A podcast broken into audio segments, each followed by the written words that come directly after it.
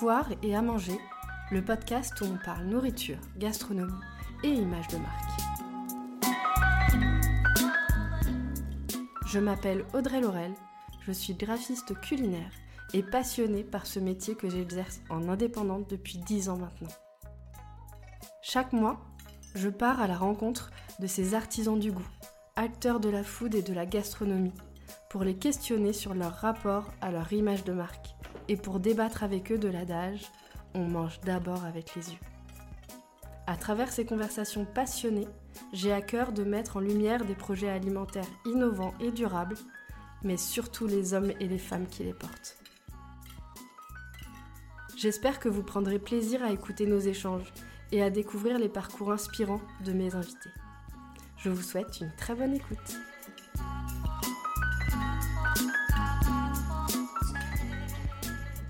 Bonjour Christophe, merci beaucoup d'avoir accepté mon invitation. Je suis vraiment très honorée de te recevoir sur ce podcast. Tu n'es pas un acteur du monde culinaire à proprement parler, mais tu as vraiment toute ta place ici. Issu du monde du papier de luxe, tu as travaillé chez les plus grands papetiers en enchaînant les postes à responsabilité et à l'international. Et aujourd'hui, tu multiplies les casquettes et les talents. Tu es à la tête de Aidoma, une société de consulting, mais tu es aussi conférencier, formateur, instructeur de karaté, un peu poète et auteur de Attack the Attack, un livre autobiographique que tu as auto-édité. Dans tout ce que tu fais, tu as à cœur de transmettre l'importance du détail et de la relation humaine avec beaucoup de passion et d'engagement personnel. Mais si tu es là aujourd'hui, c'est surtout pour nous parler de ton rôle au sein des épicures de l'épicerie fine en tant que jury sur le trophée du packaging alimentaire. Mais avant de rentrer dans le vif du sujet, est-ce que tu peux déjà te présenter rapidement, nous parler de ton parcours et de comment, du monde de la papeterie de luxe, tu te retrouves dans le monde de l'épicerie ah bah, C'est une question très juste. Euh, en fait, c'est le fruit du hasard. Euh, il y a, quand j'avais une vingtaine d'années, euh, je rencontrais quelqu'un qui m'a dit il faut que j'ai besoin de vous pour travailler dans mon entreprise. Et en fait, c'était une entreprise qui vendait du papier en France. Et, je me suis intéressé tout de suite sur les sujets qui m'avaient été confiés, notamment sur les papiers fins, les papiers de luxe, les jolis papiers. Ces papiers qui font que lorsqu'on a un joli papier dans la main, on se dit ah, mais c'est joli ça. Donc c'est un, un, rapport euh, très émotionnel au papier. Ça, ce n'est plus un support d'impression, c'est un, un, support de création. Et donc il y avait tout un écosystème assez complexe à, à convaincre, parce que dans le dans le monde du papier, il y a il y a ceux qui achètent, c'est souvent les imprimeurs. Il y a ceux qui décident, souvent les marques. Ceux qui conçoivent, souvent des designers. Et, et ces gens-là ont des intérêts parfois un peu différents. Euh, des objectifs différents par rapport à des, à des raisonnements économiques. Et donc, euh, ce métier m'a beaucoup plu. Et petit à petit, euh, j'ai gravi les, les échelons. voilà, j'avais très envie un jour d'être le directeur marketing d'un groupe iconique de papier, mais s'appelle Arjo Wiggins, qui n'aura pas supporté la crise de ces dernières années. Mais quoi qu'il en soit, c'est une entreprise qui a rayonné pendant des centaines d'années et surtout, et surtout ces, ces, ces 50 dernières années en tant que image euh, iconique des papiers de luxe. Voilà, donc mon parcours est assez simple. Euh, j'ai démarré en bas de l'échelle et, euh, puis je ne sais pas si je suis arrivé en haut, mais en tout cas j'ai fait ce que je voulais, c'est-à-dire être le directeur marketing international de ce groupe, qui m'a donné l'occasion de, de me déplacer, de rencontrer beaucoup de monde à travers le, à travers le monde. Et, euh, et lors de mes voyages, je ne peux pas rentrer dans n'importe quelle ville du monde sans voir écrit Paris quelque part. Et Paris, euh, c'est beaucoup euh, le luxe, c'est beaucoup le parfum, c'est beaucoup la mode, la cosmétique, mais euh, c'est aussi la nourriture. Et forcément, nous nous cherchions à développer nos ventes. Et plutôt que de vendre du papier pour essayer de faire des boîtes de parfum, on s'est intéressé à l'épicerie fine. Parce que l'épicerie fine, c'est au minimum une belle étiquette et puis peut-être une belle boîte. Alors, il a fallu percer un peu ce secteur. Et en parcourant ta bio LinkedIn, j'ai aussi découvert que tu étais membre de la confrérie des Chevaliers du Camembert. Ah oui, une ah, dizaine d'années. Alors, je ah suis hyper curieuse de connaître l'histoire parce qu'en plus, le Camembert, ça vient de chez moi. Alors, euh, comment tu t'es retrouvé là-dedans? Quelle est la mission de cette confrérie? Ah, c'est très amusant. Le... En fait, euh, je vais en Normandie depuis très longtemps pour y passer des vacances. C'est un endroit que j'aime énormément. Et comme je suis beaucoup sur l'authenticité, euh, la vérité, les... la qualité des produits, le Camembert, c'est le produit le connu, le fromage le plus connu mm. dans, le monde. Je parlais de Paris tout à l'heure en disant euh, ses parfums, sa mode, etc. Mais si on parle de fromage, n'importe quel étranger vous dit Ah oui, le camembert. et donc, euh, et donc, je me suis, je me suis intéressé euh, au camembert et j'ai rencontré le, la confrérie du camembert euh, par une amie qui vit en Normandie depuis longtemps et qui m'a demandé il y a, il y a longtemps maintenant de rejoindre la confrérie. Et, et voyageant énormément, ce qui m'intéressait, c'était de parler de de la composition d'un vrai camembert, en disant bah, finalement pour faire un bon, un bon camembert, qu'est-ce qu'il faut? Bah, Il faut d'abord euh, de bonnes matières premières, et les matières premières sont où? Bah, C'est l'herbe. C'est l'herbe que les mmh. vaches vont manger pour fabriquer du bon lait, et pour que cette herbe soit bonne, faut qu'il y ait un beau soleil. Et euh, une fois qu'on a ça, on va utiliser euh, les techniques de production euh, ancestrales, euh, de faire cailler son lait comme on le faisait, euh, comme le faisait Marie Harel qui a inventé le camembert, euh, et puis ensuite de le mouler à la louche.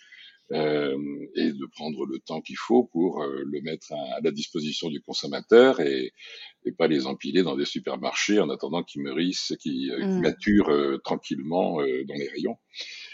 Et, et finalement, cette, cette confrérie du camembert m'a fait rencontrer des gens qui étaient absolument passionnés par leur métier, des jeunes qui montaient des fromageries incroyables, euh, des, euh, des, personnes qui faisaient très attention aussi à, au côté très authentique de la, du produit bien entendu, mais aussi de son emballage. Mmh. L'étiquette de camembert, qui est, il y, a un musée de l'étiquette de camembert à Vimoutier. Ah, je euh, savais même pas. On, fa on fabrique, euh, parce que le mot camembert est, est, est protégé, mais y a, y a on peut fabriquer du camembert en Alsace. Ça n'a strictement aucun sens de mon point de vue, mais ça n'empêche pas que c'est sûrement un très mmh. bon fromage. Et, euh, et, donc, il y a des étiquettes très amusantes euh, sur le camembert. Mais du coup, tu as un rôle actif dans cette euh, confrérie? Absolument, absolument. Euh, euh, je m'occupe de la communication de la confrérie et, euh, et, et, je participe à beaucoup de, de réunions avec d'autres confréries, la confrérie du Livaro, la confrérie du Cervelas, la, le, la confrérie du Homard Bleu, enfin tout un tas de tout un tas d'épicuriens qui, euh, qui, défendent leur territoire, qui défendent leur terroir, qui défendent leur, euh, leurs origines, leurs traditions. Et, et, donc ça me fait rentrer dans un, dans un univers euh, euh, finalement assez peu connu, mais de gens qui défendent vraiment leurs leur produits d'origine. Eh ben, écoute, c'est rigolo parce que moi, c'est un de mes projets de rêve, voilà, de, faire l'identité visuelle d'une confrérie. Donc, euh, voilà, si un jour t'entends parler. Euh... euh, donc, pour revenir aux épicures, comment tu t'es retrouvé jury des épicures de l'épicerie fine? Eh bien, ce qui s'est passé, c'est que nous, en tant que papetier et en tant que moi, en tant que directeur marketing de cette de cette entreprise internationale, on voulait euh, diversifier notre activité euh, en dehors du, packaging de luxe euh, tel, qu'il est connu, en cosmétique mm. notamment. Et, j'étais approché par le monde de l'épicerie fine qui recherchait des, sponsors. ils organisaient le premier prix des épicures, donc c'était il y a dix ans. Et le, prix des épicures est un prix gustatif qui récompense les meilleurs produits par catégorie. Et euh, donc moi j'étais juste sponsor, donc euh, bah, clairement euh, je participais financièrement à, hmm. à, la, à, la, réussite de ce premier Épicure. Et puis avec avec sa directrice, lorsqu'on a fait le débriefing à la fin de, de la première édition, je, je, lui ai dit, écoutez, moi je pense que c'était une très grande réussite, mais si je me permettais, je, je rajouterais un prix. Je rajouterais le prix du packaging parce que euh, lorsque l'on va dans une épicerie fine euh, et qu'on se retrouve devant euh, mm. un mur d'huile d'olive, la question qu'on se pose, c'est laquelle je prends? Et euh, soit le vendeur de l'épicerie fine est au courant et essaie de vous informer, vous aiguiller, mm. soit il ne sait pas, et donc on choisit un peu par hasard. Euh, alors je lui ai proposé de monter ce, ce prix du packaging et, euh, et, de se poser la vraie question qui est pourquoi est-ce que ce packaging existe? Pourquoi est-ce qu'il a été fait comme ça? Quelle est son histoire? Quel est le, le, message que le producteur veut porter? Et euh, est-ce que finalement, et c'est le but premier, est-ce que ça éclaire le consommateur ou pas? Mmh. Alors elle m'a dit, euh, c'est une très bonne idée, euh, est-ce que vous pouvez prendre la présidence euh, de ce jury et, et l'organiser? Alors c'est ce qu'on a fait. D'accord. Ah ben je savais pas que tu en étais à l'origine, donc euh, oui. J'ai ce plaisir. J'ai ce plaisir. Et alors, quels critères sont pris en compte dans l'attribution de ce prix Sur quels critères vous jugez les packagings qui vous sont présentés? Eh bien, on juge ça sur euh, la façon dont euh, le producteur nous raconte son histoire. En fait, le prix était attribué euh, et est attribué en fonction d'une forme d'interview qui est ah. faite avec un jury composé de trois personnes. la première personne, c'est un designer, donc un graphiste, quelqu'un qui travaille dans les arts graphiques. Bon, c'est vraiment le métier de faire du design. une grande marque euh, on, a, on a eu Fauchon qui faisait partie de ce jury. On a eu aussi des restaurateurs, notamment le fameux groupe euh, Bertrand. Et, euh, et moi-même qui intervenais avec une double casquette, la casquette du papetier, entre guillemets du spécialiste en impression et en réalisation d'objets en papier, mm. et puis aussi lié à mon expérience marketing, qui, qui, est mon métier de base en fait. Alors le principe était assez simple. Il, on recevait les producteurs euh, un par un et on les recevait pendant une vingtaine de minutes, ce qui laisse le temps de, découvrir un peu leur univers.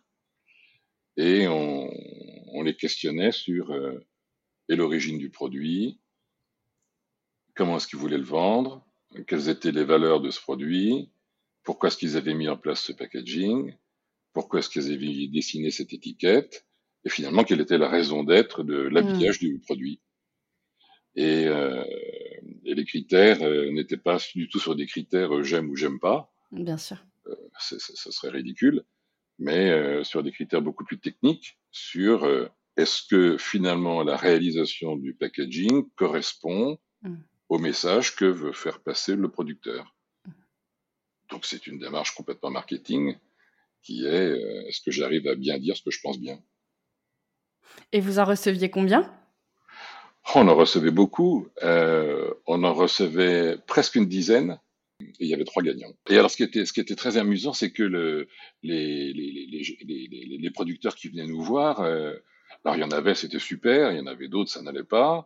Et euh, quand ça n'allait pas, on leur disait pourquoi ça n'allait pas et on leur expliquait euh, quels conseils on pourrait leur donner par rapport aux choix graphiques euh, qu'ils ont fait, par rapport aux choix esthétiques qu'ils ont fait, par rapport à, au volume euh, aussi que peut représenter l'emballage ou son conditionnement. Hmm. Et, très souvent, on nous disait Ah, mais c'est vachement bien de, de, nous parler comme ça parce que enfin, normalement, c'est payant ce genre de conseils. Hmm. Et je dis, ben non, là, c'est pas payant. Là, on est, on est, c'est pas une question de payer, c'est une question de se rencontrer. Mm. Parce que euh, vous venez euh, dans un prix euh, qui est un prix important dans le milieu de l'épicerie fine, qui a pris une notoriété absolument gigantesque et sans, sans concurrence. Enfin, c'est, c'est, ils ont fait un travail absolument énorme. Mm. Et donc, nous, on est, vous êtes là pour, pour nous ravir nos, nos, papilles. Eh ben, nous, on est là pour, pour vous aider si, si, si vous en avez envie. Ah, c'est génial parce que c'est vrai que l'équivalent, voilà, quand on pense par exemple au Michelin ou quoi, où en fait ils n'ont jamais de retour sur comment progresser. Et, euh, et je trouve que ça n'a pas de sens de pas de, faire de retour pour justement que les gens puissent progresser. Quoi. Ah bah, bien sûr, bien sûr, bien sûr. Mais dire aux gens vous êtes beau, c'est parfait, ne changez rien, c'est... on va nulle part. Hein. Mais je pensais par contre que vous jugiez tous les produits qui étaient en compétition, euh, toutes catégories confondues. Alors, il y a des produits qui, sont, euh, qui, ne peuvent, qui ne peuvent pas participer à ça parce qu'il y a des produits qui ne font aucun effort sur le packaging ou très peu. Euh, quand je dis ils ne font aucun effort, je, suis volontairement provocateur. Il y en a qui veulent rester dans la tradition. Hmm. La tradition, c'est un pot, une étiquette, une écriture en ancienne, et puis voilà, c'est fini. Et puis il y a ceux qui ont une démarche euh, un peu plus aboutie. Et d'ailleurs, euh, avec le recul, on s'aperçoit que c'est avec euh, avec ce regard-là que les que les consommateurs choisissent les produits, mmh. parce que finalement, on est quand même en 2023. Donc en 2023, avoir un emballage qui fait type à l'ancienne pour dire que c'est comme à l'ancienne, c'est pas très crédible. La, la, la, ficelle est un peu grosse quand même. Mmh. Et euh, donc, faut trouver cette, cette, bonne alchimie, ce bon écart entre euh, entre euh, j'utilise quelque chose d'attractif parce que quand on achète un produit qui est au-dessus de ce que je peux acheter dans un supermarché, il ben, mmh. faut que ce soit beau. Et bon, il faut évidemment que ce soit bon, ce qui est souvent le cas d'ailleurs. Mmh. Et, euh, et donc, euh, et donc, c'est il y a, y, a, y a une grande source, euh, une grande source de, de demande pour pour affiner ces, ces packaging. Mmh. Et est-ce que tu crois que hum, dans les autres trophées, donc vraiment euh, par catégorie. Est-ce que le packaging intervient quand même dans la remise des prix euh, sur les autres catégories? Absolument. Euh, cette année, j'ai eu l'occasion de, de, rencontrer, de déjeuner avec des acheteurs de la grande épicerie de Paris, mmh qui sont des gens de très haut niveau qui font un travail absolument remarquable. Et il y avait une table de jury, ils, étaient, ils travaillaient sur des tartinables. Et, euh, et, je regardais leur grille d'appréciation euh, pour finalement apporter une note à, mmh au produit. Et euh, il y a une catégorie packaging. Okay. Et la catégorie packaging représentait 15% de la note.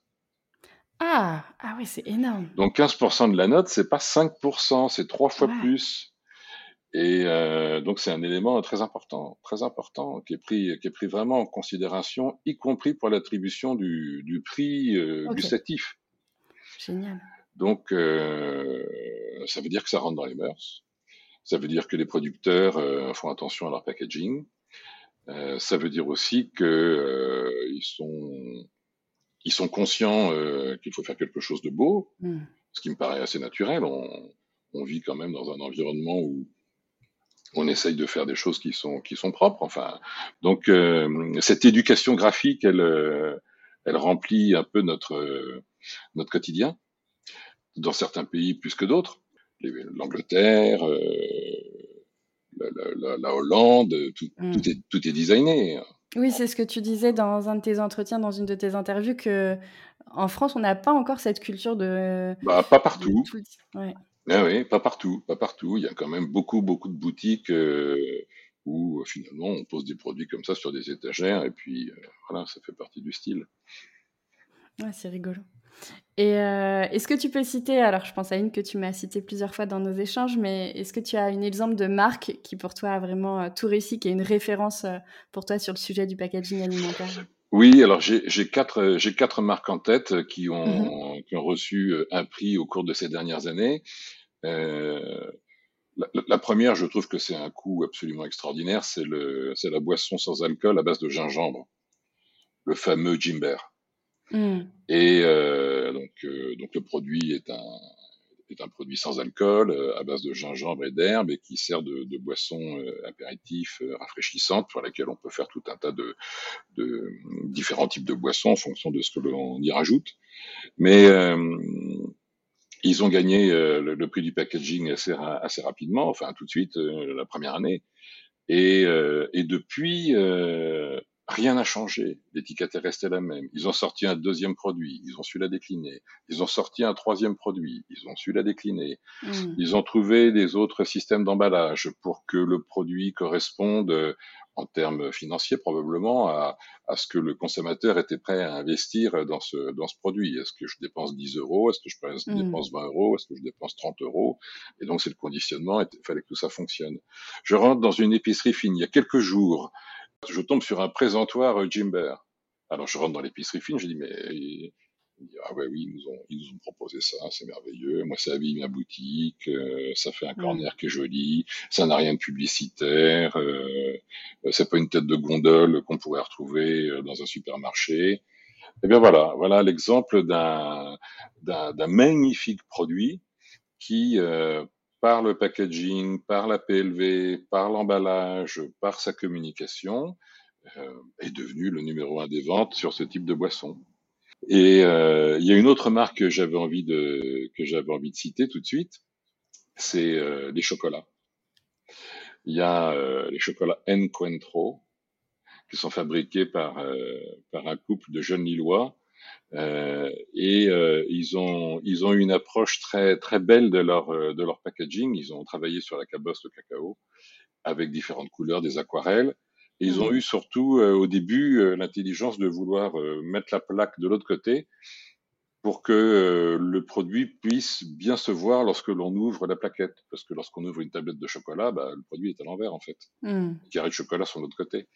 Et alors ça apportait un, un, soin extrêmement raffiné dans le design. Et, euh, et là aussi, euh, comme eux ont travaillé sur euh, un code graphique très établi, très charté, fait par des professionnels, ils étaient les premiers à faire ça ils ont pu décliner toute leur gamme, qui doit compter une, trentaine de, saveurs. Euh, et tout ça donne une cohérence graphique euh, extrêmement belle. Quand, quand ça arrive en boutique, bah, ça occupe forcément l'espace hmm. euh, du linéaire de façon extrêmement esthétique. C'est gagnant pour tout le monde. C'est gagnant pour le producteur qui est cohérent dans sa gamme. C'est gagnant pour le revendeur qui finalement a quelque chose de beau à montrer à ses mmh. clients. Et c'est gagnant pour le client parce que le client reçoit une explication extrêmement claire sur, sur le produit. Ça, c'est deux exemples que je trouve assez, assez particuliers. Et puis, un peu plus sobrement, mais c'est aussi très intéressant, il y a des sirops. les sirops s'appellent les sirops Lissip.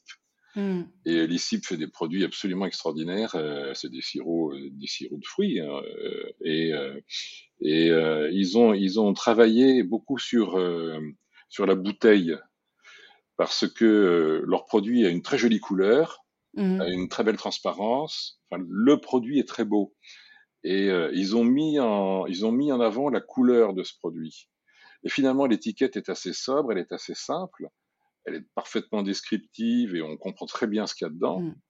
Mais euh, ça donne une forme de, de, de, cohérence à la gamme qui, euh, bah, lorsqu'il y a euh, des, des, clients qui euh, voudraient servir des apéritifs à leurs amis qui ne soient pas faits qu'à base de whisky et de gin, mm. bah, vous arrivez avec quatre, quatre, bouteilles de, de ce produit-là ou d'un autre, mais celui-là mm. en particulier parce que il est, il est très beau dans son emballage et c'est le sujet de notre, de notre émission. Le, eh bien, c'est que lorsqu'on met un couvert, on met des belles assiettes et des beaux couverts pour que mmh. la table soit belle. Eh bien, lorsqu'on sert un apéritif et qu'on a une belle carafe d'eau avec de l'eau gazeuse ou plate, euh, et puis qu'on a des jolies bouteilles de sirop, bah, ça fait partie du, de la façon de montrer à ses invités qu'on les respecte et qu'on s'est donné du mal pour eux. Alors bravo aussi à Alicie pour, euh, pour avoir fait, fait ça. Et puis le, le dernier exemple, c'est celui que j'ai déjà cité tout à l'heure, c'est Calios avec euh, avec ses huiles euh, 1, 2, 3. Et, euh, et lui aussi, euh, bon, ce sont des gens qui travaillent avec des, des designers professionnels, ça se voit. Et euh, parce qu'ils ont décliné tout un tas de produits, ils font, mm. des, ils font des olives, ils font des tartinables. j'ai goûté récemment un, un produit à base d'artichaut fait par eux. Voilà, mais eux, ils sont rentrés dans une identité graphique euh, très très codé, mmh. très maîtrisé. Et comme la marque existe depuis euh, au moins dix ans, euh, enfin dix ans sous cette forme-là, euh, l'actuel propriétaire de Calios dirait euh, oui oui ça existe depuis mon arrière-grand-père qui faisait ci, qui faisait ça. Avant il était là dans son dans son champ d'olivier et puis ce que tout le monde raconte un peu, il y a toujours un peu cette histoire dans le dans l'épicerie fine du oui, j'ai repris ce que faisaient mes anciens. Euh, moi, j'en avais assez de travailler dans la banque et euh, donc j'ai décidé de faire de l'épicerie fine euh, parce que la vie est courte et faut pas s'habiller triste. Et alors, je le caricature un peu, mais sans aucune, sans, aucune méchanceté. Mais, mais voilà, mais c'est aussi un métier de professionnel. Alors, on a le droit de changer de direction, mais il faut rester professionnel. On peut mmh. pas être que dans l'intuition ou que dans l'héritage. Mmh. Il faut apporter sa, sa patte. Et, euh, et l'a fait euh, de façon euh, remarquable. Et lorsqu'un produit de Kalios arrive, qu'il soit nouveau, euh, ben, il fait référence en termes graphiques, en termes de typographie. On l'identifie tout de suite. Eh oui, on le reconnaît. Mm. Et du coup, si tu devais résumer tout ça et dire, selon toi, c'est quoi un bon packaging? Bon, ben, un bon packaging, c'est un packaging euh, d'abord qui a une fonction de, de communication, c'est-à-dire qui doit donner l'information dont le consommateur a besoin. Mmh.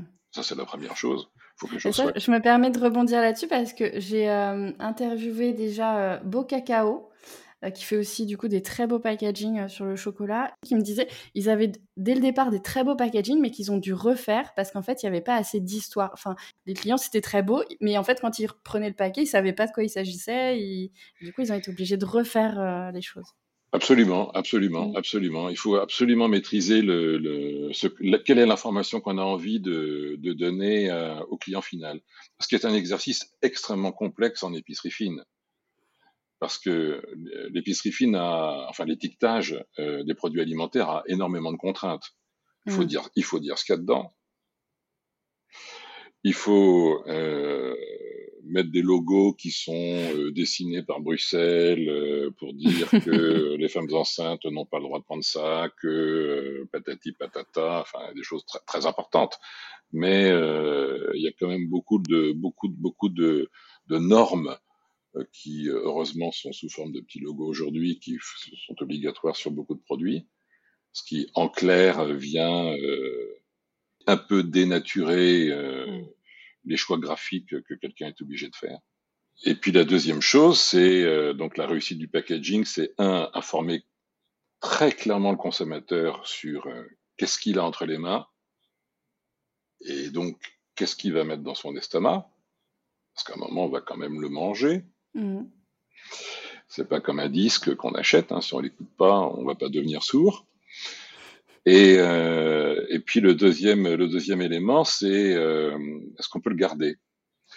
Euh, Moi, je, tous les boutons des vestes que j'achète, quand j'achète une veste, on me donne toujours trois boutons de plus parce que je, on va en casser un ou mmh. on va en perdre un, donc il y a trois boutons de plus eh ben, moi, je range ces boutons-là dans une très jolie euh, boîte euh, qui est un emballage alimentaire. Euh, je conserve ça et je range ce que je veux garder précieusement dans ce, dans ce mmh. genre de choses. Alors, je, je, je suis pas collectionneur et ça, c'est juste moi. Mais finalement, je m'aperçois quand je quand je, je, vais chez des amis qu'il y a plein de gens qui font ça aussi. Et, et donc, un bel emballage est aussi quelque chose qu'on n'a pas envie de jeter. Mmh quand on voit que les, quand on voit que les, les boîtes des iPhones, dont tout le monde reconnaît, la, pour ceux qui connaissent, euh, qui l'ont déjà vu, la boîte est juste techniquement parfaite. Mm. Il n'y y a, a, aucune erreur. Je ne parle pas du design, je parle de la fabrication de la boîte. La boîte est mm. absolument magnifique, que ce soit un, un MacBook ou un autre produit de chez Apple, c'est impeccable. C'est probablement vrai aussi pour d'autres marques, mais en tout cas c'est vrai pour celle-là. Et j'ai constaté que sur le Bon Coin, il y a des gens qui vendent des boîtes vides. Non. Si. le packaging a de l'avenir. Ah, c'est dingue. Ils vendent ça combien? Trop cher. Et puis, euh, s'il est beau aussi, tu as plus tendance peut-être à le laisser euh, exposer, le laisser sorti. Euh, ça, ça facilite aussi d'intégrer dans ta routine la consommation de ce produit. Ou euh, moi, je parle beaucoup de l'achat cadeau aussi en épicerie fine. On, achète beaucoup aussi pour offrir. Et, et là, l'importance du packaging a encore une fois toute sa place. Comme tu disais, ça montre aux gens l'attention que tu, tu leur Absolument, absolument. Oui, absolument. Mais l'emballage, euh, mais je prends un exemple extrêmement simple. Euh, c'est, on est au mois de, on est au mois de juin. On est dans quelques jours en juillet. Ça va être euh, l'heure de l'été. Posons-nous la question et puis à chacun d'y répondre en fonction de ses. Lorsqu'on est invité à un dîner, on sait qu'il y a une dizaine de personnes. Qu'est-ce qui a plus d'allure? D'arriver avec deux bouteilles de rosé ou d'arriver avec un magnum de rosé? Mmh. Chacun trouvera sa réponse. Moi, j'ai mon opinion là-dessus. Et oui, c'est faire plaisir. Mm. Euh, et, encore une fois, tu le disais tout à l'heure, dans un rayon euh, où euh, il y a des dizaines et des dizaines de références, effectivement, quand tu n'as pas l'épicier qui est là pour te parler de l'histoire derrière ou pour te parler de, de tel ou tel euh, bienfait nutritif ou quoi, oui, tu choisis que sur le, visuel. On choisit que sur le visuel. C'est pour ça que l'amateurisme, euh, et ça, c'est des erreurs qu'on a a constatées parce que euh, peut-être ceux qui nous écoutent se disent oui, mais alors qu'est-ce qu'il faut faire Comment est-ce que je pourrais éviter de tomber dans les pièges? Le, le, premier piège, c'est de de ne pas faire appel à un professionnel. Je parle de design. Euh, je n'ai pas complètement terminé mon propos tout à l'heure lorsqu'on parlait de l'étiquette. Il y a beaucoup de choses à dire dessus. Alors, on parlait des, des, des contraintes, des contraintes légales, mais euh, il y a une deuxième chose qui s'est imposée, c'est le, le, made in France, fabriqué en France. Alors, pourquoi, comment euh, Je pense que là, on est plus dans une logique euh, politique que dans une logique de produit. parce qu'il n'y a pas que des produits fabriqués en France qui sont bons. Euh, donc il y a une dimension euh, qui, qui, dépasse euh, l'environnement purement, purement culinaire. Et ben voilà, mettre un drapeau bleu, blanc, rouge sur toutes les étiquettes des produits, de tous les produits d'épicerie fine, bon ben vraiment c'est une non-information. Mmh. la façon dont c'est utilisé, parfois ça vient dénaturer le, le propos même de l'emballage de qui va être fait. Et puis, euh, il y a l'amateurisme euh, que le professionnel évitera euh, en tant qu'homme de marketing, ayant travaillé pour pour pour cette cette marque de papier qui qui encore une fois, on est dans un, je reviens sur mon univers personnel. Moi, je fabrique du papier et je dois vendre ce papier à des designers. Et pour vendre ce papier avec ce designer, je suis obligé de mettre le papier en situation d'être apprécié par un designer.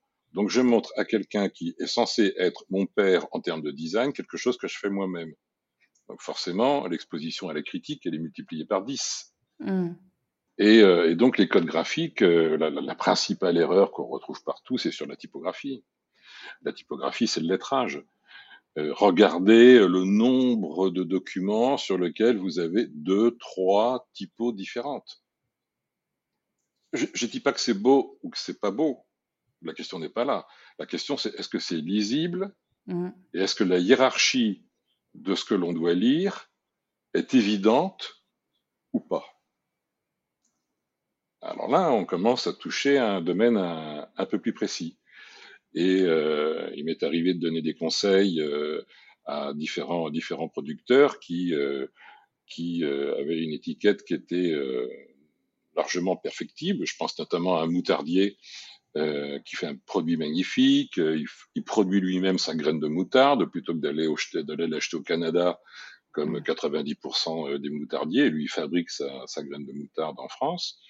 Et, euh, et son étiquette était euh, un peu confuse, largement perfectible. Et, et, il me dit, ah mais oui, non mais là, moi, non non mais moi je peux pas changer l'étiquette, Christophe.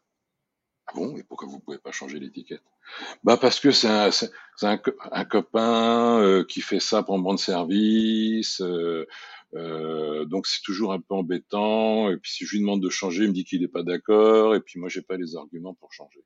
Alors évidemment, je comprends très bien que tout le monde ait envie de mettre la main à la pâte et d'essayer de le faire, à la limite de, l'amateurisme et à la limite de finalement c'est le consommateur qui perd son, son information. Mm. Il y a eu au Musée des Arts Décoratifs de Paris, euh, il y a quelques jours, une exposition par un, d'un designer graphique qui est, celui qui a fait le logo de Canal+. Alors, euh, pour ceux qui regardaient la télévision dans les années 90, euh, on se rappellera tous que ce logo de Canal+ est devenu finalement une charte graphique avec une identité incroyable et que quelle que soit l'émission euh, que pouvait produire Canal+, le mm. logo de cette émission nous rappelait immédiatement euh, sur quelle chaîne on était. Mm.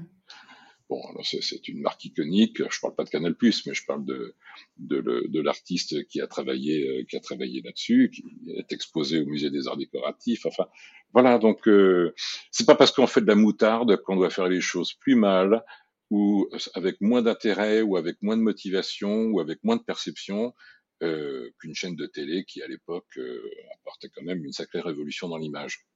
Mm. Le graphisme, c'est un art appliqué, et donc il faut l'appliquer, et ce sera beaucoup mieux. Je suis entièrement d'accord avec toi. Et, alors, alors, juste, juste pour finir sur ce propos, euh, le, la typographie, donc le, lettrage, le dessin d'une lettre, mm. euh, je, je, connais le typographe qui a, a fabriqué la typographie d'Air France. Mm-hmm. Air France pas, une petite société Air France. Et euh, alors je me disais, mais finalement, quel est le point euh, commun entre Air France et euh, une marque de confiture? Bah, En fait, fabriquer sa propre typographie, c'est un investissement de quelques centaines d'euros. Il y a des gens qui savent parfaitement créer une typographie pour un montant, euh, j'ai envie de dire, euh, non significatif. Je ne veux pas dire dérisoire, mais non significatif. C'est pas significatif. Mm. Et alors, ça va, ça va tout changer. Si en plus ce producteur euh, d'épicerie fine euh, s'inscrit dans la durée et qui fait pas juste une mousse de tourteau et puis il va s'arrêter là. Mm. Il y, y, avait un nouvel exposant au prix des épicures cette année. c'est la première fois qu'il venait. Il fait tout lui-même. Il pêche, il, il fabrique, il cuisine, il, il fait tout, il fait tout, il fait tout. Il a gagné. Il a gagné. Et il a, euh, il a déjà une dizaine de produits. Hmm. Qui va donner des conseils de graphisme euh, à cette personne? Naturellement, personne. Ça, ne peut se faire que par relation. Et, euh, j'ai bien vu qu'il était déjà conscient en voyant ce que faisaient les autres, parce que c'est quelqu'un qui observe, qui regarde un peu, et il s'est dit, oula, et moi j'ai déjà un bon produit, j'ai une belle collection, hmm. il faut que je m'attache à, à l'emballage de, de, mon produit. Hmm. Oui, qu'il n'avait pas encore travaillé. Il a gagné. Hmm. Pas complètement, pas complètement, pas complètement. Par lui-même, avec les moyens qu'il avait. Ben oui, forcément. Hmm. Je trouve que c'est tellement dommage, euh, comme tu dis, quand ils font, euh, quand ils mettent toute leur énergie, toute leur passion dans la confection de leurs produits et que bah, c'est pas perçu à sa juste valeur en fait, parce que parce qu'il y a ce, juste cet aspect-là n'a pas été travaillé comme il le méritait. Quoi. Absolument. Et euh, est-ce qu'il y a, de ton point de vue, des spécificités propres au packaging alimentaire? Des spécificités techniques? Oui, ou de, de d'étiquetage, de... Alors, oui, oui, oui, absolument. Euh, il y a un élément qui est, qui, est, qui est, très important et on touche le sujet de, de l'éco-responsabilité et de l'écologie. Mmh. Euh, Bon, d'abord, euh, il y a les normes alimentaires, les produits doivent être agréés food contact, enfin contact alimentaire. Mm. Ce sont des normes qui changent régulièrement. Il faut s'adapter en permanence. Donc là, là, c'est on est vraiment dans la technique pure. Il faut, il faut avoir des produits qui soient aptes à, aux contraintes administratives pour pour le bien-être de chacun, de pas mettre des choses mauvaises dans son dans son estomac. Après il y a une autre, euh, une autre contrainte, c'est euh, la réutilisation de cet emballage. Euh, quand on parle d'éco-responsabilité, j'ai presque envie de dire, oui, dites-le, mais faites-le. Hmm. D'ailleurs, vous n'êtes pas obligé de, de, dire que vous le faites. Faites-le. Il n'y a personne qui va dire aujourd'hui, mon produit n'a pas été éco-conçu. Hmm. Ils le sont tous. C'est plus le débat. C'est plus le débat. Euh, moi, je suis un homme qui vient du papier. Il euh, n'y a pas un seul papier dans le monde, mais ça déjà depuis des dizaines d'années, qui n'est pas éco-responsable. Hmm. Ils le sont tous. On nous a massacrés en nous disant n'imprimez pas votre email parce que vous tuez la forêt. C'est un mensonge. C'est une erreur. Hmm. Et d'ailleurs, on le voit bien. Maintenant que euh, les gouvernements font la guerre au plastique, euh, vous ne pouvez plus rentrer dans un supermarché sans sortir avec euh, 15 sacs en papier. Hmm. Ah. Oui, mais il y a 20 ans, c'était pas déjà comme ça? Euh, Si. Et alors, on le disait pas? Euh, Ben non. Mais pourquoi est-ce qu'on le disait pas? Parce qu'on savait. Mais oui, mais... Bon, bref, on rentre dans la politique. Hmm. Donc, euh, pour sortir de la politique et euh, donner des conseils euh, à nos auditeurs sur, sur l'emballage, l'élément numéro un dominant et de mon point de vue totalement incontournable, c'est la circularité. La circularité, qu'est-ce que c'est? C'est j'achète quelque chose, quand le circuit de consommation, de traitement et de retraitement est terminé, qu'est-ce qui se passe vraiment? Euh, échangeons avec euh, euh, des gens qui ont 20 ans, 30 ans. Mmh. C'est même pas un débat pour eux, c'est obligatoire. C'est obligatoire, c'est obligatoire. Si, si, la circularité n'est pas maîtrisée, ça pose un problème. Alors, Nous, dans l'emballage euh, d'alimentaire ou l'emballage d'épicerie fine, euh, la question est un peu plus simple. Le verre se recycle, les couvercles se recyclent, si on est capable de les trier et que ceux qui ramassent le tri soient mmh. capables de le retraiter correctement, parce que c'est encore une autre affaire. Il y a beaucoup de progrès à faire euh, dans, le, dans, le, dans le ramassage et dans le respect de mmh. l'ordre dans lequel ça a été ramassé pour le retraiter. Et puis, il y, a, il y a un élément qui est extrêmement simple, c'est la colle. Une étiquette, elle est collée sur, sur une bouteille, euh, sur un carton, sur, euh, sur du verre. Euh, ça vous agace pas, vous, quand vous n'arrivez pas à décoller l'étiquette? Moi, ça, moi, ça, ça m'insupporte. Parce que finalement, cette, cette colle qu'on va essayer d'enlever pour pouvoir réutiliser le bocal, par exemple, euh, mm. elle va où la colle? Elle va dans le siphon de mon évier. C'est vrai. Et le l'eau qui est dans le siphon de mon évier, elle va où? Ben j'en sais rien, à la poubelle. Ah oui, à la poubelle. Voilà, donc euh, c'est ces questions-là qu'il faut se poser. Et, d'ailleurs, euh, il existe, oui, des cols sans solvant, des trucs hydrosolubles et tout. Pourquoi c'est pas la norme en fait? Ça s'appelle le lobbying. Hmm. Ben oui, parce qu'on peut pas tout faire en un jour. On peut pas tout faire en un jour.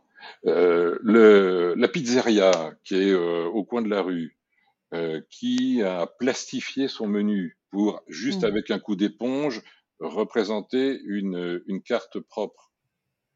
C'est un non-sens écologique. Cette carte plastifiée est littéralement indestructible on, va la, on va la retrouver dans l'estomac des dauphins. C'est évident.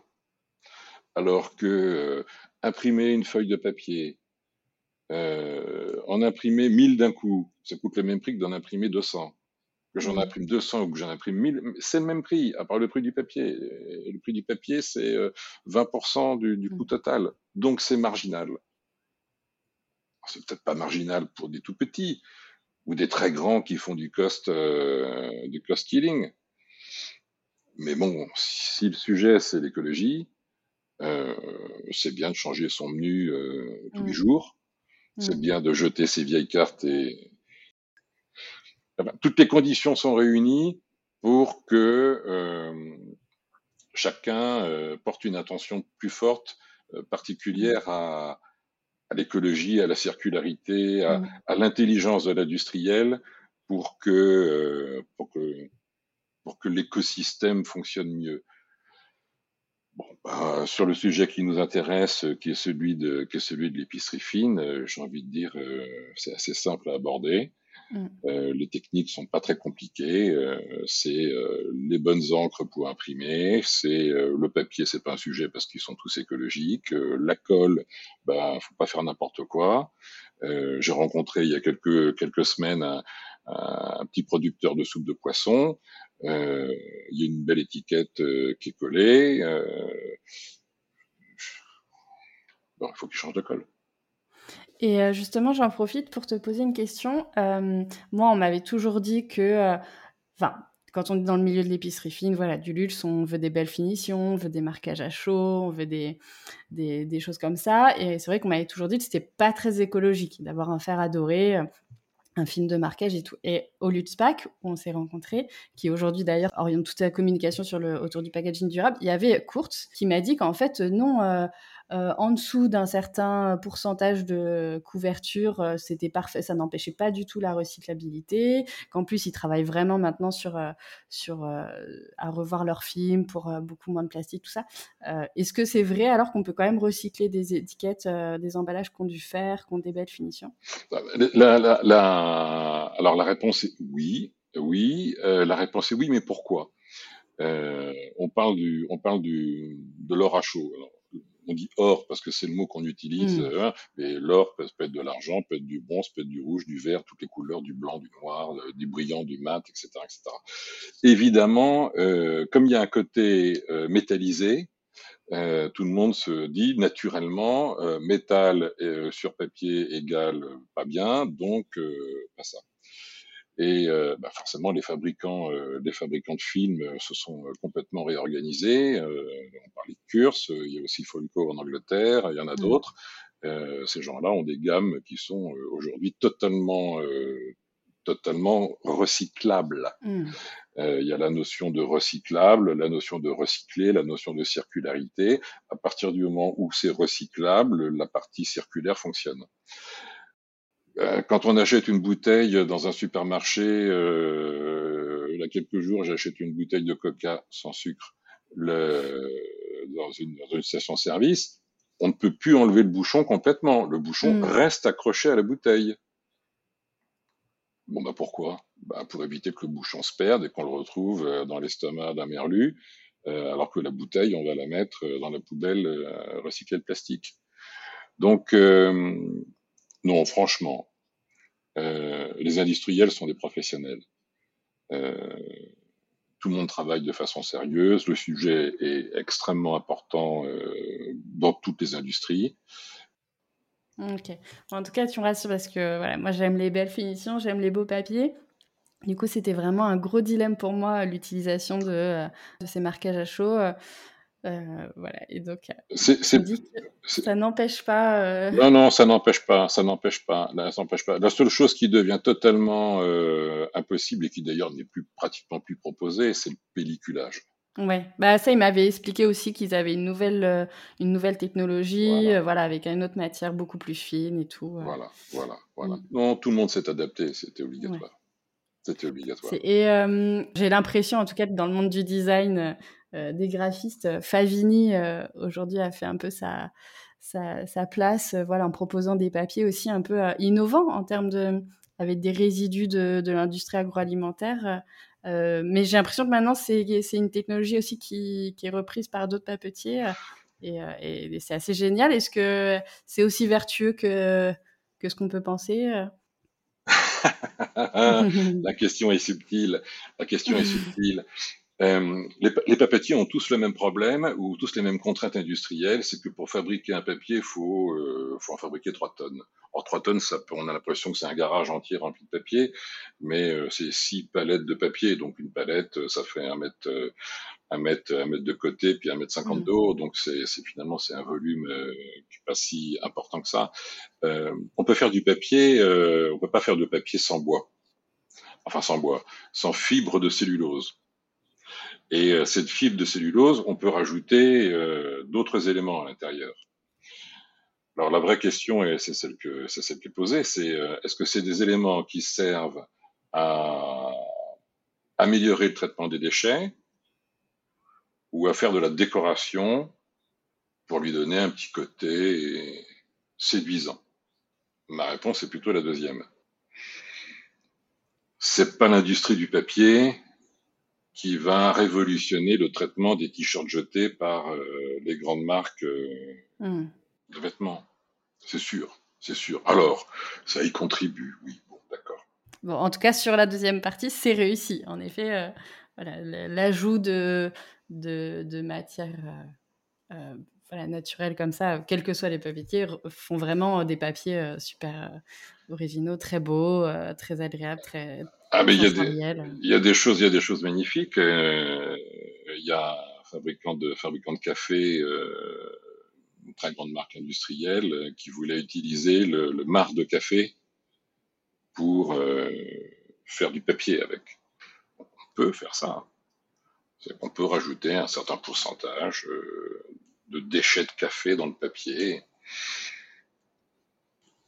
Après, forcément, ce qui est ajouté comme ça d'autres, c'est du, de la fibre de cellulose en moins. Donc, on peut quand même se dire que. Oui, oui, oui, oui. Non, non, mais il y a, y a, un bénéfice. Il y a un bénéfice. Il y a un bénéfice. Mais la question étant assez précise, est-ce que c'est bon mm. ou est-ce que c'est pas bon? La réponse est bah, c'est mieux de le faire que de ne pas le faire. Est-ce que ça va régler le problème euh, mm. ou est-ce que ça va avoir une part suffisamment significative pour qu'elle soit euh, crédible? Je ne pense pas. Ah, quand je dis je ne pense pas, c'est mon avis finalement n'a pas beaucoup d'importance, mais euh, il suffit, non, mais il suffit de faire des mathématiques, euh, hmm. regarder le volume de choses qui sont euh, des déchets et voyons ce que ça, que ça retraite. On est dans le, on est dans la domaine du, du de l'unité, de l'unité du pourcentage. Oui, sur ces papiers-là, c'est une minorité d'ajouts extérieurs et la fibre de cellulose reste quand même la majorité. Ah oui, oui, oui, oui, bien sûr, bien sûr. Est-ce que tu as un peu des chiffres juste pour bah, un ratio c'est, on peut pas rajouter, on peut pas, on peut pas faire un papier avec moins de 80% de fibres de cellulose, qu'elle soit recyclée ah, ou pas. Alors on peut mettre des fibres alternatives, on peut mettre du coton, on peut mettre du chanvre, euh, on peut mettre du bambou. Euh, il y a des fibres alternatives à la fibre de cellulose. Euh, et on va pas faire ça avec des épluchures de pommes, ça c'est sûr. Ok. Est-ce que en dehors de cette question d'éco-responsabilité et, et heureusement que c'est une vraie question, est-ce que tu saurais prédire peut-être des tendances à venir sur le packaging et notamment bien sûr le packaging alimentaire? Sur des l'aspect technique, mais aussi l'aspect euh, euh, plus esthétique. Est-ce que est-ce tu as vu des tendances déjà se dessiner sur ces dernières années? Et est-ce que euh, tu, saurais en prédire quelques-unes? Ben Alors, ce que j'observe, c'est plus de clarté, plus de clarté dans l'information qui est donnée. Donc une tendance que j'ai vue au, cours de, au cours de ces dernières années en, ayant dirigé le, ce, prix du, ce prix du packaging, c'est que finalement, euh, le, le, producteur euh, fait ses choix en termes de l'information principale qu'il a envie de communiquer et, euh, et comment est-ce qu'il arrive à le rendre visible, visible et compréhensible. Hmm. Et, et, ça, c'est vraiment quelque chose que qu'on a qu'on a observé, et tant mieux. Euh, voilà. Le challenge pour les années pour les années à venir, c'est de continuer à donner cette information euh, absolument essentielle aux consommateurs, euh, tout en limitant euh, la dépense qui ne sert à rien. Mmh. Donc, je, je, ne je, ne suis pas, je ne lis pas dans le mar de café, mais en tout cas, ce que je vois, c'est que ça se simplifie. Donc, euh, pour répondre à cette question, j'utilise deux mots. Une tendance avec plus de clarté et une évolution sur plus de simplicité. Et plus de simplicité, ça ne veut pas dire un papier blanc avec euh, quatre mots écrits avec une lettre noire. Hein. Ça peut être l'inverse. Ça peut être un papier noir avec quatre lettres écrites en blanc. Mmh. Euh, dans, dans, dans, tes différentes interviews et tout, tu parles aussi, même dans tes conférences, je crois, tu parles beaucoup de l'importance du détail et comment l'importance du détail peut euh, justement euh, vivre avec euh, ce, cette, simplicité, cette... bah, la simplicité, le, détail, forcément, il va, il va, il va exploser dans quelque chose qui sera encore plus simple, parce que de prêter attention à un détail noyé dans une dans une dans, une, dans, dans un univers d'information extrêmement, euh, extrêmement chargé, euh, il y a des gens qui risquent, de passer, qui risquent de passer à côté. Donc finalement, plus de clarté, plus de simplicité et une très grande attention aux détails, c'est finalement ce détail qui va faire la différence. Et c'est ce détail qui va apporter la simplicité à la clarté. Donc tout ça fonctionne ensemble. Et c'est là où c'est bien d'avoir un professionnel pour. ben, euh, oui, oui, je, je, pense le professionnel, c'est d'abord d'abord les, les, gens qui font du, du design graphique. Enfin, Parce que souvent, justement, ils ont envie peut-être de trop en dire, de trop. C'est tentant. Euh, c'est tentant, c'est très tentant de vouloir trop en dire. Euh, on a tellement de choses à dire, on est, euh, je suis passionné, j'adore ce que je fais. Ah, mais il y a ci, il y a ça, il y a ci, il y a ça, j'ai envie de tout raconter. Non, racontez tout ce que vous voulez sur votre site internet. Allez-y, allez-y. Il manque un truc, rajoutez une page. Vous voulez en dire plus sur l'éco-conception de votre produit, mais faites une page spécifique là-dessus. Euh, euh, je vous invite à aller voir les sites internet des quatre exemples que j'ai cités.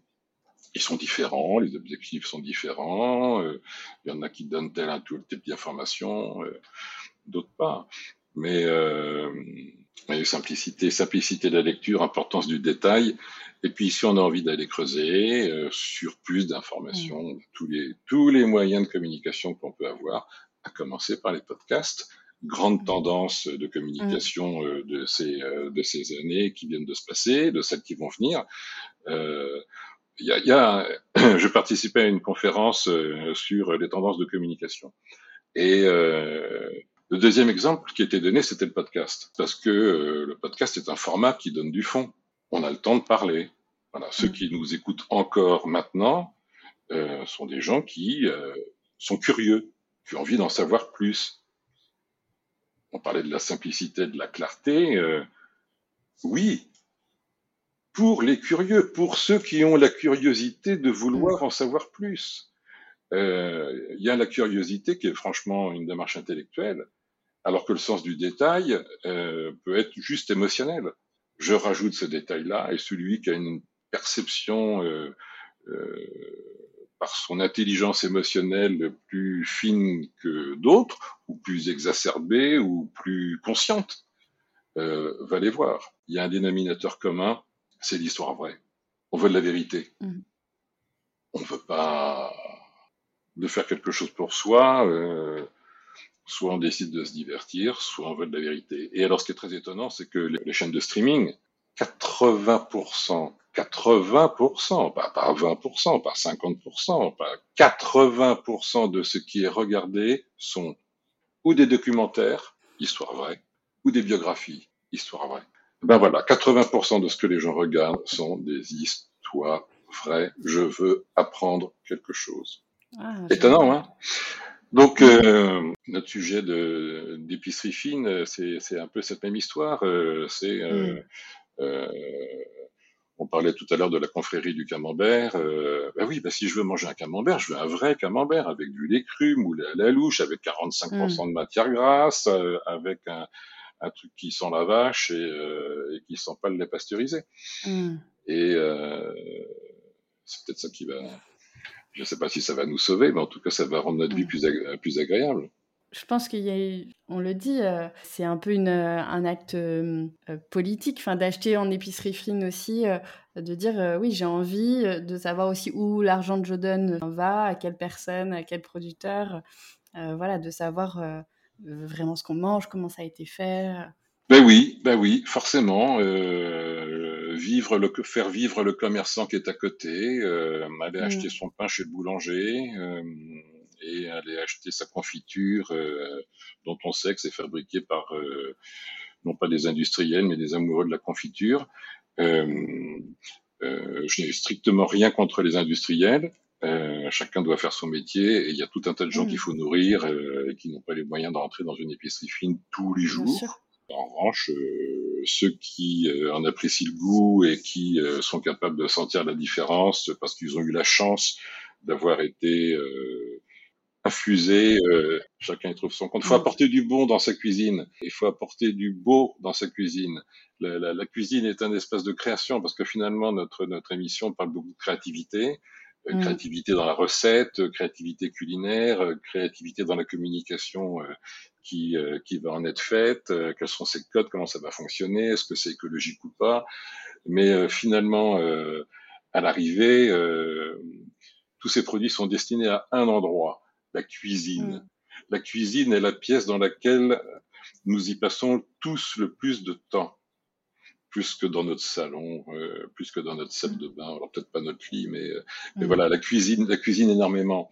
Donc cette cuisine qui reste un, un, un espace de création finalement. Euh, bah, il faut de la mm. méthode, mais il faut aussi un peu de, un peu d'impulsion et, euh, et pour déclencher cette créativité, forcément, lorsqu'on a une belle bouteille d'huile d'olive, une belle tablette de chocolat, un bon produit tartinable, un bon beurre, un bon camembert, il n'y a plus qu'à trouver la bonne bouteille de vin. Et je voulais revenir euh, juste avec, sur l'importance du détail, sur l'attention au détail. Euh, pourquoi c'est encore plus important quand on se positionne sur du haut de gamme, euh, sur des produits premium? Ah bah parce que le, premium est dans le détail. Hmm. le premium est dans le détail. quelle est la différence entre, un, entre une chemise à 40 euros et une chemise à 150 euros? Bah, c'est le détail. Mm. C'est pas la marche, c'est pas la marche que va faire le, fabricant, c'est le détail. Donc, euh, le, détail, la maîtrise du détail, c'est la garantie, euh, c'est la garantie de la valeur. par rapport à ceux qui veulent faire du volume. Mm. Euh, aujourd'hui, les gens cherchent la valeur. La, valeur va dans le détail, le détail d'un, le détail d'un bon café, euh, le détail d'un bon stylo, euh, le détail d'un bon téléphone, d'un bon ordinateur. Mm. En gros, le détail, c'est quoi? C'est est-ce que j'ai compris comment fonctionnait l'autre et est-ce que je suis capable de lui fournir ce dont il a besoin?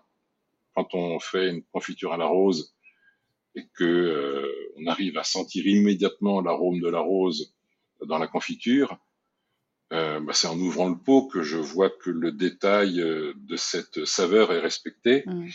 alors qu'ils avaient pris le, soin et le temps de le dire sur leur étiquette. Je le dis et je le fais. Et ce que je fais, je le prouve. Hmm. Et je voulais te faire dire aussi, euh, je sais plus, dans, dans, un de tes interviews, j'avais lu, euh, tu disais que quand on veut dire à son client, vous êtes important pour moi, il faut accorder un soin extrême au support, qu'on ne s'adresse pas pareil à un client qui achète un produit à quelques milliers d'euros ou à quelques dizaines d'euros dans le cas de l'épicerie fine, qui est un produit. Eh oui, on est, on est sur le thème, le thème principal de comment est-ce que je dis à l'autre que je l'aime et qu'il est important pour moi. Il, faut, il faudrait qu'une entreprise puisse être capable de dire à son banquier, euh, sans vous, vous savez, monsieur le banquier, j'existerai mm. pas, alors que tout le monde déteste son banquier. Euh, on devrait être capable de dire à, à son fournisseur, euh, sans vous, je ne sais pas fabriquer la confiture que je fais parce que il me faut les fraises que vous mm. cultivez. Et il faut que je dise merci. Et donc finalement, tout ça est une histoire de reconnaissance de la valeur quand il s'agit de la valeur humaine, euh, on parle, on parle d'amour. Mm. et, euh, Moi, je parle beaucoup d'amour, j'y crois très fort. Et, euh, et, tous ces gens-là euh, qui sont capables d'exprimer euh, ça euh, travaillent forcément avec un, un, esprit un peu passionné dans la tête. Et quand on travaille avec passion, on travaille mieux. D'abord, on travaille plus et, et, on se fatigue moins. Et, et à l'arrivée, euh, ceux qui ceux qui le perçoivent, euh, j'espère, sont plus contents. Mm. Écoute, c'est la transition parfaite avec ma dernière question, qui est une question plus personnelle. Oui. Euh, dans tout ce que tu entreprends, il y a une vraie volonté, une vraie recherche d'excellence. Est-ce que tu as des conseils à partager justement pour avancer dans cette quête d'excellence? Oui, toujours avancer. Mm. Ne rien lâcher, toujours avancer. Ah, moi, je suis, je suis karatéka. Euh, donc je, pratique les arts martiaux depuis euh, depuis toujours. Euh, je suis instructeur. On peut reculer, mais pour avancer. Ah bah écoute, ça me va très bien. on se dirige doucement vers la fin de cette interview. Je vais terminer avec mes quelques questions rituelles, si tu veux bien. c'est quoi ton meilleur souvenir gustatif culinaire, la meilleure chose que tu aies mangée?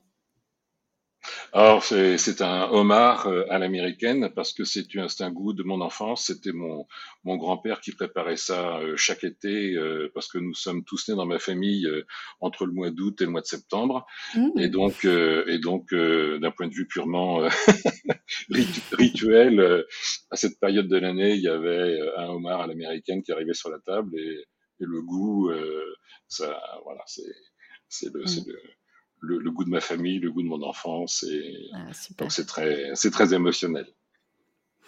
Est-ce que ça va peut-être rejoindre ce que tu nous as déjà partagé, mais est-ce que tu as un coup de cœur, une marque euh, que tu aimerais faire découvrir euh?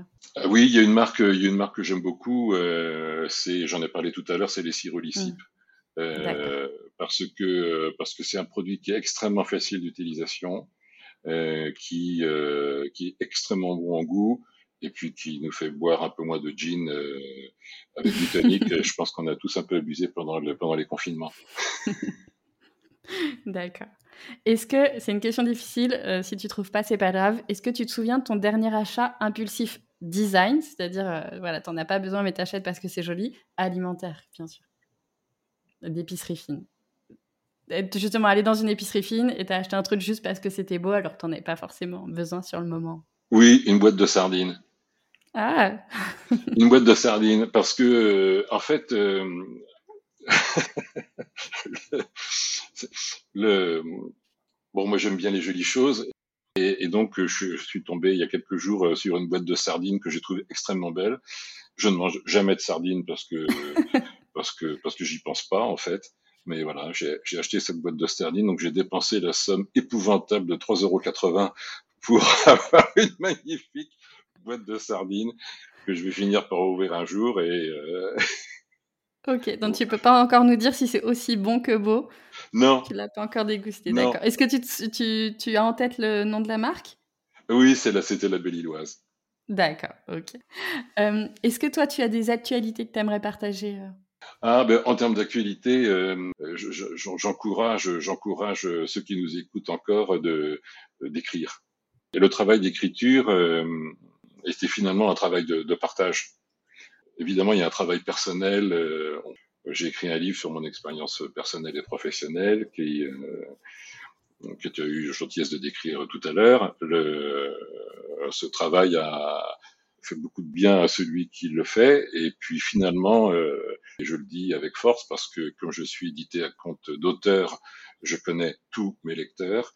Euh, la très grande majorité d'eux m'ont répondu en me disant Christophe, euh, merci d'avoir euh, d'avoir fait ce livre parce que par rapport à cette expérience et ce que tu cherches à transmettre, moi j'ai mieux compris ça, ou ça m'a aidé à faire ça, ou ça m'a fait prendre conscience que voilà, donc l'actualité, euh, c'est pour moi la sortie de ce livre qui est tout neuf.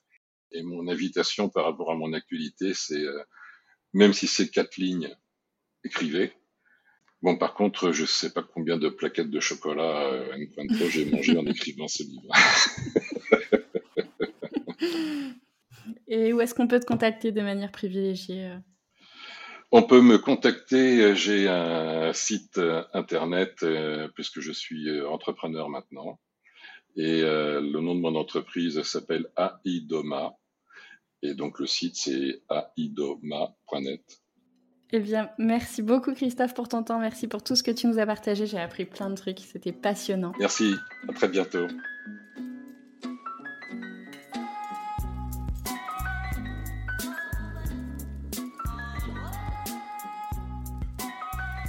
Merci d'avoir écouté cet épisode jusqu'à la fin.